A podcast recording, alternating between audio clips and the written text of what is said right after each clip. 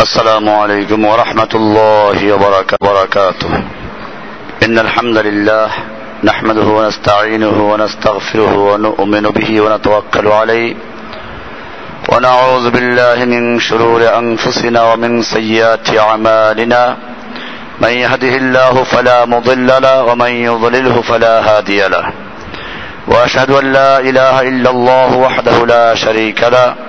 واشهد ان محمدا عبده ورسوله صلى الله تعالى عليه وعلى اله وصحبه اجمعين اما بعد فان اصدق الحديث كتاب الله واحسن الهدي هدي محمد صلى الله عليه وسلم وخير الامور عوازمها وشر الامور محدثاتها وكل محدثه بدعه وكل بدعه ضلاله وكل ضلاله في النار প্রিয় ভাইরা আমরা দারসুল বুখারি পেশ করছিলাম। এর তিন নম্বর হাদিস আমরা আলোচনা চালাচ্ছিলাম। তিন নম্বর হাদিসের একটা অংশ যে আল্লাহ রসুল সাল আলী ওয়াসাল্লাম গারে হেরায় গিয়ে এবাদত করতেন। একাধারে কয়েক রাত পর্যন্ত তিনি ওখানে থাকতেন এবং এই জন্য খাবার নিয়ে যেতেন। আবার খাবার শেষ হয়ে গেলে খাদিজার কাছে ফিরে আসতেন। আবার কয়েকদিনের খাবার নিয়ে যেতেন। এটা স্পষ্ট এখানে যে আল্লাহর নবী খাদিজার কাছে ফিরে আসতেন। সুম্মা ইয়ার জিও ইলা খাদিজাতা। খাদিজার কাছে আল্লাহ রসুল ফিরে আসতেন। প্রায় মাহফিলে শোনা যায় বক্তাদের ওয়াজ। হজের সময়ও যারা গ্রুপ নিয়ে যায়, এদের দেখা যায় ওই জবালে নূরের গোড়ায় দাঁড়িয়ে বলে, আহ আম্মাজান আয়েশা কি কষ্ট করে পাহাড়ে উঠছেন। আল্লাহর নবী যে ইবাদত করেছেন ওঠার চেয়ে খাদিজার পাহাড়ে ওঠা কি হয়ে যায়? শয়তান সব জায়গায় সহি জিনিসটাকে মেলান করে দেওয়ার জন্য একটা আকর্ষণীয় জিনিস কি করে? ফিট করে। হাদিসে বলা আছে যে আল্লাহর নবী সাল্লাম কয়েকদিনের জন্য খাবার নিয়ে যেতেন। আবার শেষ হয়ে গেলে খাদিজার কাছে ফিরে আসতেন। আপনি বোকার হিসেবে তিন নম্বর হাদিসটা করে দেখেন, লেখা আছে সুম্মাইয়ার জেও ইলা খাদিজাতা। খাদিজার কাছে আল্লাহ রসুল ফিরে আসতেন। ফাইয়াতা জফাদ মিসলিহা। লিমিসলিহা এরকম আবার কয়েকদিনের জন্য খাবার নিয়ে যেতেন। হাত্তা যা আহুল হক্কু। এ অবস্থায় আল্লাহর নবীর কাছে হক আসলো, ওহি আসলো। অহুয়াফি গারে হেরা। তিনি তখন গারে হেরায় অবস্থান করছিলেন। ফাজ্জা আহুল মালাক। ফেরেস্তা আসলেন, ফকাল একরা পড়ো। বোঝা গেল ইসলামের প্রথম শব্দ কি? ওহির প্রথম শব্দ পড়ো। আর আমরা বললাম না, পড়ব না, কেবল শুনব। এই যে গুমরাহি, এটা পীরের মুরিদদের মধ্যে বেশি, অন্যান্য সবার মধ্যে আছে। আবার কেউ যদি পড়ে তো নির্দিষ্ট কোনো একটা বই পড়ে। নির্দিষ্ট কোনো একটা বই, সবুজ কালারের, এটাই পড়ে, এর বাইরে কোনো কি নাই। তো এরকম কেউ সবুজ কালার, কেউ গ্রিন কালার এরকম কিছু খাস বই নির্ধারণ করে নিয়েছে। এ করা পড়ো। এই জন্য পড়তে হবে। কোরআন পড়তে গেলে চোদ্দটা র্যাম লাগবে। আরে বেটা, পড়ার জন্য চোদ্দটা না, ভুল বুঝো কেন মানুষকে? ওটা হলো মুফাসের জন্য। একজন লোক মুফাসের হওয়ার জন্য বলা হয়েছে সে আরবি ভাষার বিভিন্ন জ্ঞান তার থাকতে হবে। চোদ্দটা এলেমের কথা বলা আছে। ওটা মুফাসের হওয়ার জন্য। কিন্তু একজন লোক দিন জানার জন্য, গবেষণা করার জন্য সে পড়বে। না বুঝলে আলমদের কাছে জিজ্ঞেস করবে। কোরআন বলছে ফাস আলু আহলা দিক্রি ইনকুন্তুম লা তুমি যদি না জানো, তাহলে যে জানে তার কাছে জিজ্ঞেস করে নাও। এখানে তো বলা হয় না যে চোদ্দটা এলেম ছাড়া তুমি কোরআন ধরতে পারবে না, খবর দা ধরা যাবে না, ছোঁয়া যাবে না, বলা যাবে না, কথা। ওই পীর যা বছরে মানতে হবে। শরীয়তের বিরুদ্ধে বললেও কি করতে হবে? এখানে আছে একরা পড়ো। আল্লাহ রসুল সাল্লাহ সাল্লামকে ফেরেস্তা বললেন, পড়ো। ফাকুল মা আনাবে কারিন আল্লাহ রসুল সাল্লাম বলছেন, আমি বললাম যে আমি তো পাঠক নই, পড়তে জানি না। নবীদেরকে আল্লাহ রব্বুল আলমিন দুনিয়ার কোন শিক্ষক দ্বারা শিক্ষা দেন নাই। কালা ফা আখাজানি, জিব্রাইল আমাকে ধরলো, ফাগত্তানি, আমাকে চাপ দিল। হাত্তা বালাগা মিন্নি আল জুহদা, আমার ধারণ ক্ষমতার একেবারে চূড়ান্তে পৌঁছে গেল। মানে এর চেয়ে একটু চাপ বেশি দিলে আর জীবিত থাকা যেত না। সুম্মা আর সালানি এরপরে ছেড়ে দিল। ফকাল একরা পড়ো। ফাকুলতু মা আনাবে কারিন আমি বললাম যে আমি পাঠক নই, পড়তে জানি না। ফাখা জানি আমাকে আবার ধরলেন। ফাগত্তানি আসানিয়াতা, আমাকে দ্বিতীয়বার ধরে চাপ দিলেন।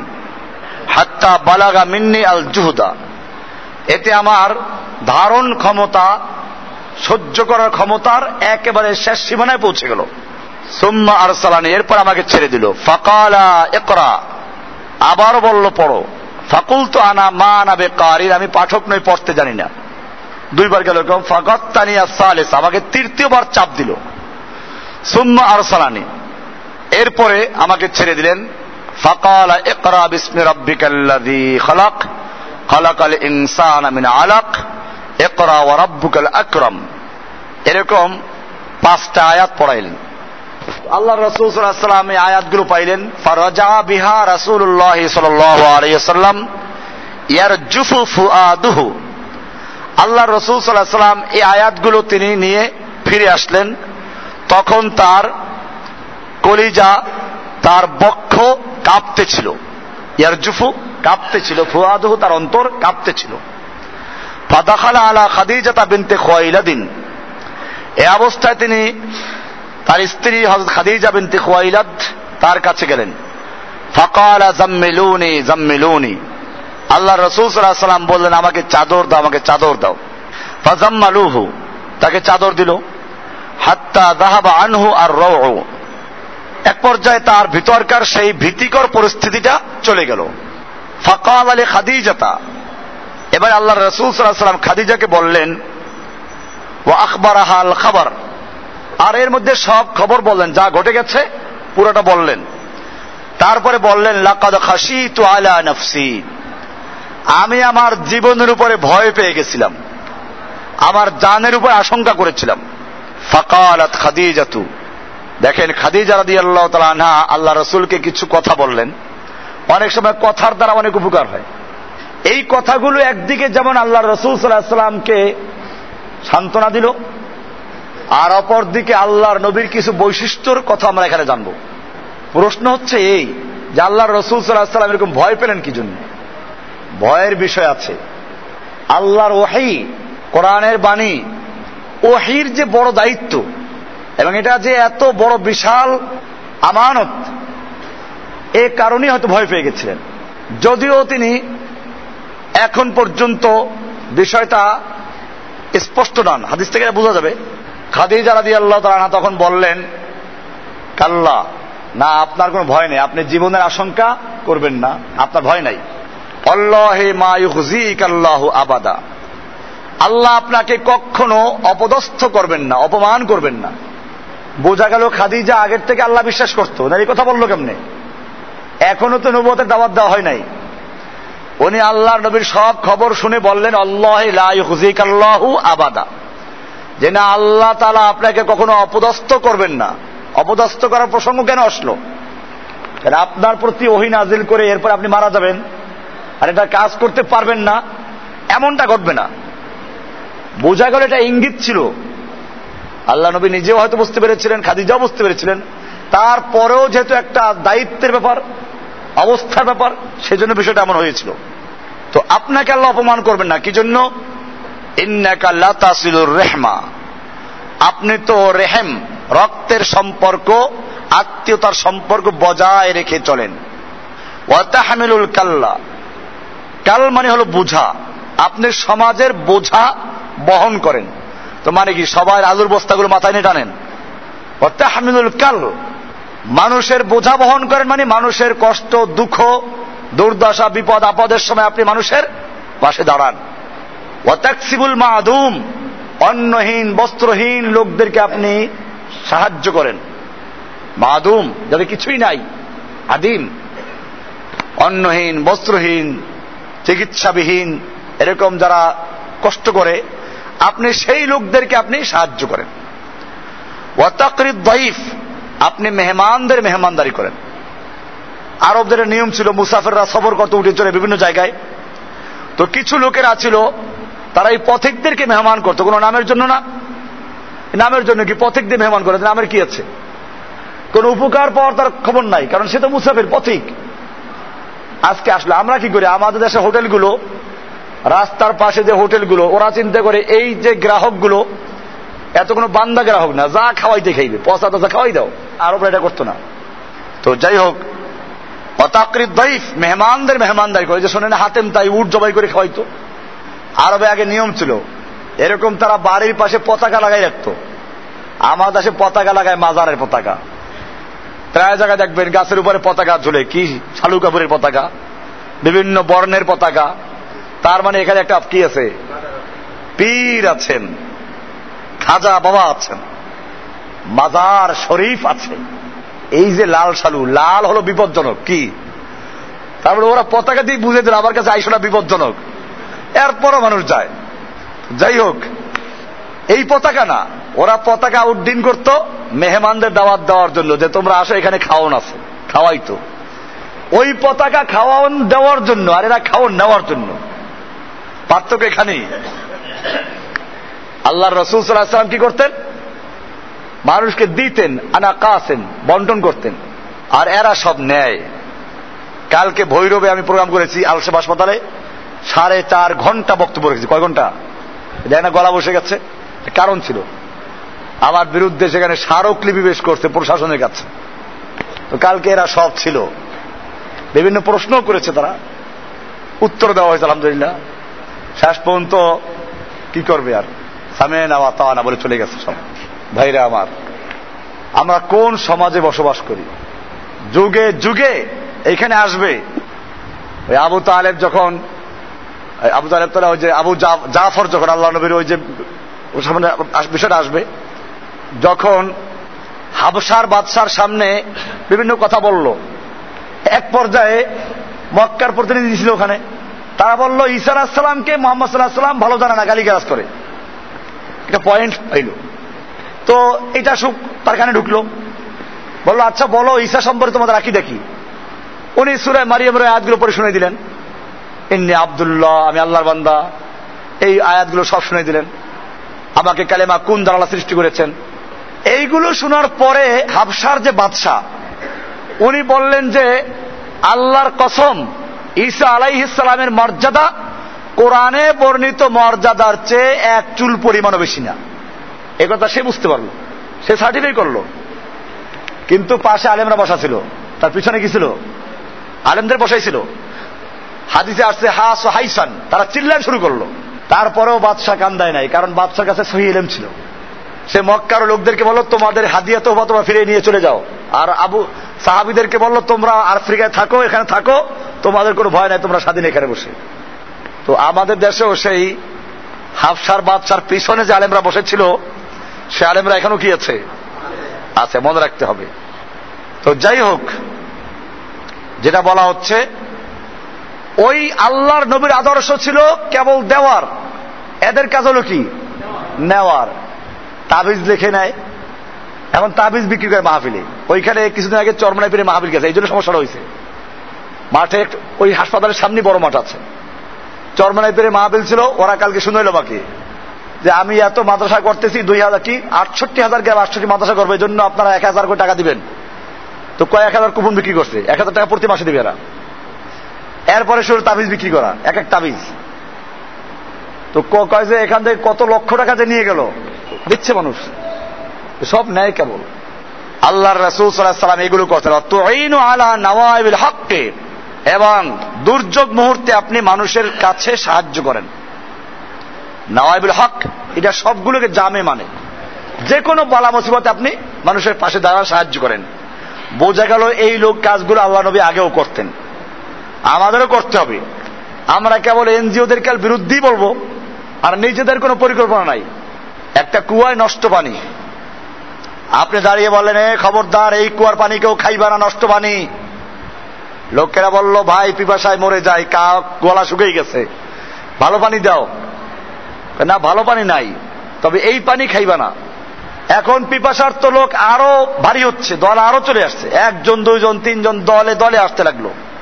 এখন পিপাসাও তীব্র হচ্ছে। লোকের একের বাধা শুনবে আর। গলা শুকিয়ে মরতেছে আর তুমি কত দূষিত পানি খাইলে অসুখ হইবে। ওরে লাথি মেরে সরাই দিয়ে তারপরে দূষিত পানি পান করবে, ঠিক কিনা? ঠিক এরকম। আমরা কেবল চিল্লাই এনজিওরা এই করল, সেই করল। তুমি করো, বিকল্প কিছু করো। এনজিওরা পাহাড়ে পর্বতে, জঙ্গলে গিয়ে কি করে? আমরা দেখেছি, কষ্ট করে। ওই হাসপাতালে এনজিওদের যারা বড় বড়, খ্রিস্টানদের যারা আলেম, ওরা ওইখানে বসে বসে রুগীদের পায়খানা সাফ করে। ডায়রিয়া রুগীদের পায়খানা ধোয়। আর আমাদের খানকায় বসে বসে ফিনফিনে জামা, সাদা জামা। এইগুলো আমাদের বুঝতে হবে। আল্লাহর নবীর বৈশিষ্ট্য ছিল এগুলো। আল্লাহ নবী এগুলো করেছেন। এই করার কারণেই খাদিজা এই কথাগুলো বললেন। কাজে একদিকে দিনের দাওয়াত চলবে, আর একদিকে মানুষের কি করতে হবে? এই সামাজিক বিষয়গুলো খেয়াল রাখতে হবে। আমাদেরও খেয়াল রাখতে আমরাও আবার কারও অন্যজন নসিহত করব না, আমরা নিজের কাজগুলো করতে হবে না। করতে গেলে বাধা আসে। আপনারা জানেন যে বাধা কীভাবে আসে অনেক জায়গায়। আর তারপর আমরা চেষ্টা করছি, বিভিন্ন পাহাড়ে, জঙ্গলে। আমি বিভিন্ন জায়গায় গেছি। এই মধুপুরের পাহাড়ে গেছিলাম কয়েকদিন আগে, আপনার আমার সাথে অনেকেই ছিলেন। সেখানে দেখলাম যে দলে দলে মানুষ কীভাবে খ্রিস্টান হচ্ছে। সেই মোমেন সিং এর গারো পাহাড়ে, সেখানে খ্রিস্টান হচ্ছে লোকে দলে দলে। চিটাগাঙ্গের পাহাড়ি জাতি উপজাতিগুলো, মুসলমান হওয়ার জন্য ওরা পাগল। ইসলামের দাওয়াত দিলে কিচ্ছু লাগে না। ওই খ্রিস্টান রাজা দেয়, তার তিনে ভাগের এক ভাগে সাহায্য করে তো ইসলাম কোনো রাজি আছে। ওদের সাহায্য চায় না, ওরা আমাদের ছেলে পেলেকে তোমরা মানুষ করো, শিক্ষা দাও। শিক্ষা দেওয়ার ব্যবস্থা নেই ওদের কাছে। দেখেন না, আমরা খালি একটু উদ্যোগ নেওয়ার কারণে কত ছেলে জমা হয়েছিল, পরে তো সেটা কালারিং হয়ে গেছে বিভিন্ন রকমের। তো এরকম, আজকে আমরাও যদি এই সমাজে কাজ করি, কাজের মাঠ, ময়দান আমাদের জন্য অনেক উর্বর। কিন্তু আমরা তো সে কাজ করব না। এই জন্য আল্লাহ রসুলের এই বিষয়গুলো বুখারি হাদিসে আছে, এগুলো আপনারা নিজেরাও দেখবেন, পড়বেন, আমল করবেন, মানুষকে বুঝাবেন। আমাদেরও সেরকম ভূমিকা থাকা দরকার। যে যেখানে আছেন, সামাজিক কাজের সঙ্গে সম্পৃক্ত হবেন। মানুষের সঙ্গে মিশা দরকার আছে। হকের দাওয়াত পাইলে বাতিল এমনি উড়ে যায়। এই যে ওরা যত প্রচার করছে, ভালো হয়েছে। কালকে ওখানে মসজিদের নিচতলা দোতলা সব পড়ে গেছে। কালকে মাইক লেখানো লাগছে সাইডে সব জায়গায়। অথচ আমরা ওই প্রোগ্রামটা করি মাসিক ঘরোয়া প্রোগ্রাম, একটা দার্স। কিন্তু ওরা প্রচার করে এমন সর্বনাশ করেছে যে আলহামদুলিল্লাহ, কালকে আমাদের লোক হয়েছে তার তিন গুণে যা সবসময় তার তিন গুণ লোক হয়েছে। অনেকে কৌতূহলী আছে যে লোকটা দেখি কি আর বিরুদ্ধে এত লাগল কারা এরা? আলহামদুলিল্লাহ, প্রোগ্রামও ভালো হয়েছে। মানুষেরা বুঝতে পারল, এখন তো আলহামদুলিল্লাহ ওখানে আর এদের বাধা দেওয়ার ইনশাল্লাহ কোনো ক্ষমতা নাই। লোকেরা কালকে বলছে যে এরপর বাধা দিয়ে আসলে আমরা দেখে নেব কারা আছে। শাহাদতের সুযোগ সুযোগ তো আমাদের আসে না। শহীদ হওয়ার সুযোগ আসে না, জেহাদের সুযোগ আসে না তো, এইখান দিয়ে শুরু করব। আল্লাহ ওপেন বলে দিচ্ছে এরা। আলহামদুলিল্লাহ, দিনের দাওয়াত শুরু করবেন, ভয় করবেন আল্লাহকে। কাকে? ওরা বলছে যে, ভৈরবের জসিমুদ্দিন রহমানকে ঢুকতে দেওয়া হবে না। বাবার জায়গির নাকি? আমি কালকে আগে গেছি। অন্য সময় যাই, গিয়ে প্রোগ্রামের আগে গিয়ে হাজির হই। কালকে এখানে জোহরে আগে রওনা করছি। আসরে নামাজ পড়ছি গিয়ে ওখানে।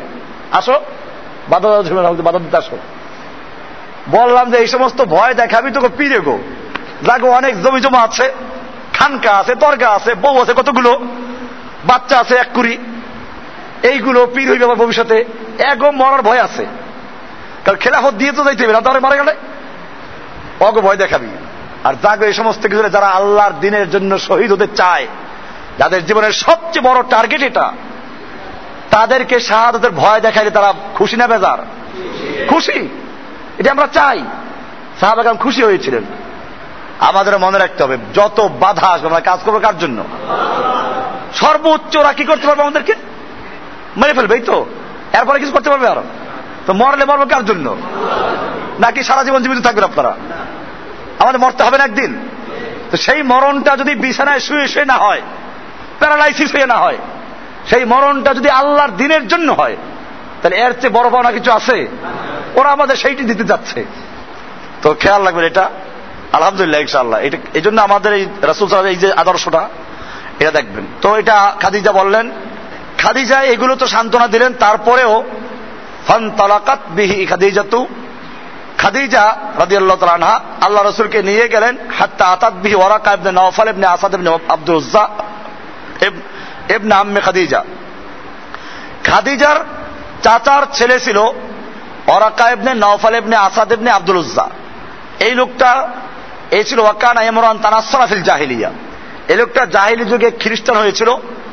ওয়াকানা ইয়াকতুবুল কিতাব আল এবরানি সে এব্রানি ভাষায় কিতাব লিখতো। ফায়াক্তুব মিনাল ইনজিল বিল এব্রানি এতে মাশা আল্লাহ ইয়াকতুবা। ইনজিলের থেকেও সে এব্রানি ভাষায় অনুবাদ করত। ওয়াকানা শাইখান কাবিরান কদ আমিয়া। লোকটা ছিল বুড়া, অন্ধ হয়ে গেছিল। ফাকার আতলাহু খাদিজাতু। খাদিজা রাদি আল্লাহ তালা ওই অরাকা ইবনে নওফালের কাছে নিয়ে গিয়ে বললেন, ইয়া ইবনে আম্মি, ইসমা আমিন ইবনে আখিকা। যে আমার চাচার ছেলে মানে চাস্তো ভাই আপনি আপনার ভাতিজার থেকে শুনেন কি বলে সে ফকাল আলাহু ওরাকাতু ইয়া ইবনে আখি মা দা তারা? ওরাকা ইবনে নওফাল বলল, রাসূল সাল্লাল্লাহু আলাইহি উদ্দেশ্য করে যে, হে ভাতিজা, তুমি কি দেখো বলো? ফাখবরাহু রাসূলুল্লাহ সাল্লাল্লাহু আলাইহি সাল্লাম খবরা মা রাআ। রাসূলুল্লাহ সাল্লাল্লাহু আলাইহি যা দেখেছেন, যা ঘটলো, এ সবগুলো তিনি ওরাকা বিন নওফালের কাছে খুলে বললেন। ফাকাল আলাহু ওরাকা দেখেন ওরাকা কি বলছে? ওরাকা আবার আলেমুল গাইব না। ওরাকা যেহেতু আসমানি কেতাবের আলেম ছিল, তিনি বুঝতে পেরেছেন।